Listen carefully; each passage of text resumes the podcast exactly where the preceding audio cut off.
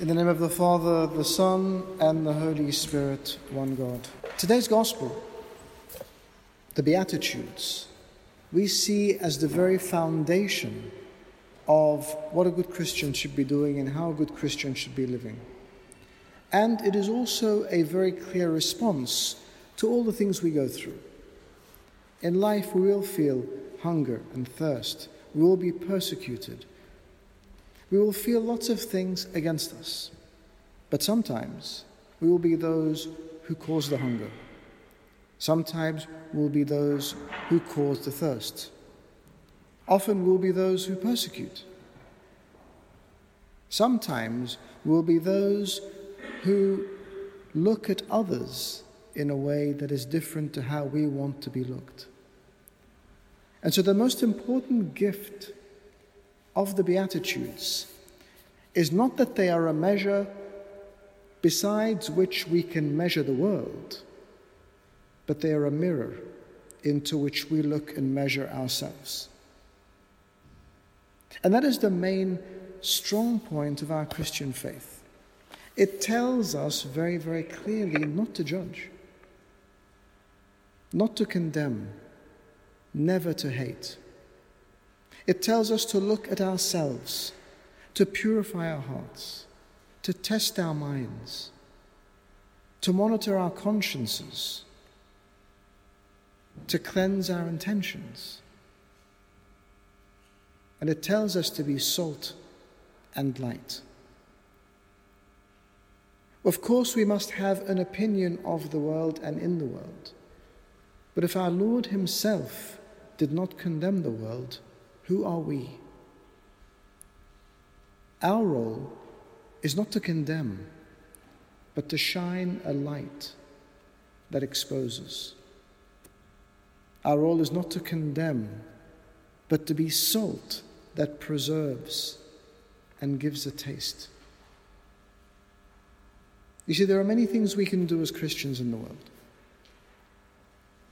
We will, of course, be judged on them. But we must first be our own greatest judges. Now, of course, this sounds horrific, because when we judge as humans, we are sometimes unkind, sometimes unjust, and we are sometimes just plain wrong. But we are not meant to judge ourselves with the eyes of the world. We are meant to judge ourselves with the eyes of God who looks deep into us and sees our very core, who understands who each of us really is. No matter how bad we've been, no matter how, what we've done, no matter what rules we've broken, no matter how we've defiled ourselves or the world around us, He still looks at our core. And He still loves that core. So when we judge ourselves, we judge with the eyes of God. God does not want us to self deprecate, He does not want us to despise ourselves. In fact, He wants us to love ourselves as His creation. He wants us to value and understand who we are as His image and His likeness. Not through the fleeting judgment of a world that changes that today accepts and tomorrow rejects, that today commends and tomorrow rebukes, that today gives words of praise and glory, and tomorrow turns its back. They're not the eyes of God. The eyes of God are all loving. God is not a fool. When he looks beyond our sins and transgressions, that is not foolishness, but that is love. When He looks beyond everything we've done wrong, that is not foolishness, but it is an understanding of what is at the depth. And that is the measure He calls us to, and that is the measure we call ourselves to. So when we read the Beatitudes, we test ourselves against each one. Are we the image and likeness of God? Are we his light? Are we his salt? Are our words and our dealings with the world judgmental and show a harshness that is unfair to equate with God, an injustice that is unfair to equate with God? Or does it show a gentle, kind understanding? An understanding that can only be from God and with the insight of God, that can only measure against what is truly right in the context of love and in the understanding of justice.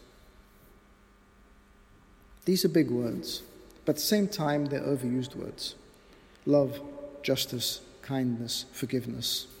We can preach about them, very simply. But it's never about preaching, it's about life. Do we live them? Do we understand them sufficiently? And we understand how gracious God is with us?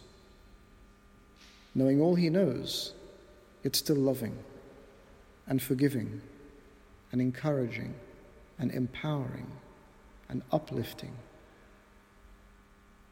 Knowing our weaknesses and our shortcomings, but still driving us to do what we can do best.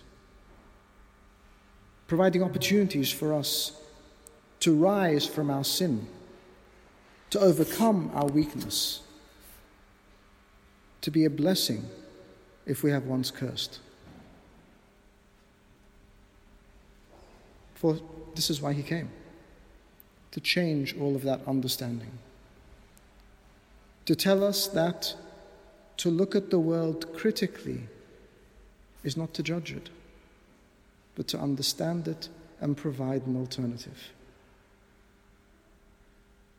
He is the picture of empathy, for he understands who we are. He doesn't agree with what we've become, but he understands who we are. And he still extends his healing and loving and forgiving hand. These are the Beatitudes. This is the mirror. And this is the life that we are called to. And glory be to God forever.